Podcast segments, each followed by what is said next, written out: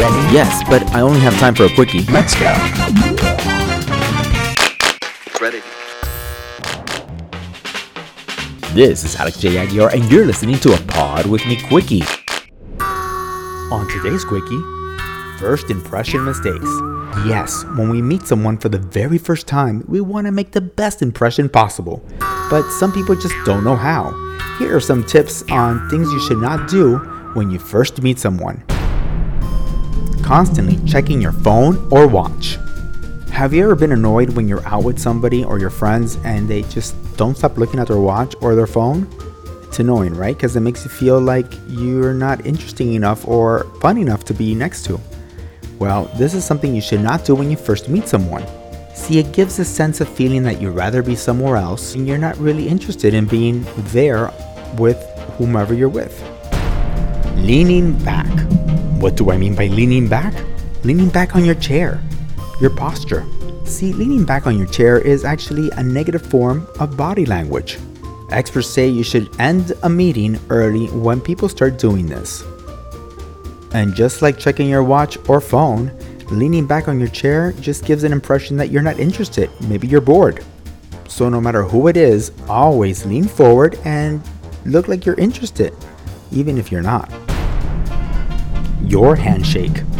Believe it or not, your handshake could influence people's impression of you. If your handshake is very forceful, people might feel you are aggressive. And if your handshake is too wimpy, they may see you as someone, you know, shy or don't have much expression and probably insecure. So, how should you shake hands? Well, very firm, warm, and brief. Um, try not to squeeze the person's fingers and shake their hands up and down excessively. Oh, and don't hold their hands for too long. Don't know what to talk about? Don't have anything to say? Well, not good. Knowing how to jumpstart a conversation is a very good skill to have. So when you're out and about networking or at a party, jumpstarting that conversation gets you noticed fast. So if you don't know how to start a conversation, well, I suggest you learn. Because for me, it's a lot more awkward to just sit there and not say anything amongst people you don't know. Now that's pretty weird. And don't start talking about yourself. Ask them about them, and they'll automatically start talking to you. Pretend you're interested.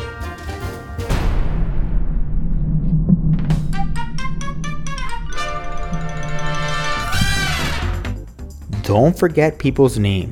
Oof, that could be very embarrassing. And you know what? It happens to me. I forget everyone's name when I first meet them, but I've been working on that. And it's even more embarrassing when they remember you. So when you forget people's name and they know it, uh, it just makes them feel unimportant and that you don't value them. So how I've been working on remembering people's name is right when I meet them, I repeat their names a lot of times actually, and uh, it's been working. You can also say something like, Hi Alex, nice to meet you. This forces you to say their name out loud and it helps you remember it. Ah, not giving enough eye contact or giving too much eye contact. Well, you gotta stay somewhere in between. Let me explain. When you first meet someone and you start looking somewhere else, uh, this can make you appear shy and make it seem like you're not comfortable with the interaction. And also, giving too much eye contact can be a little bit creepy and offensive. So, where should you place your eyes? Well, experts say that you should keep your eye contact 50% of the time you're speaking, and about 65 to 70% of the time the other person is speaking. Being late. People who arrive late are often seen as unreliable. It actually gives the impression that you're not well organized and you don't value people's time. Neglecting your appearance. Yes, the way you look is actually very important.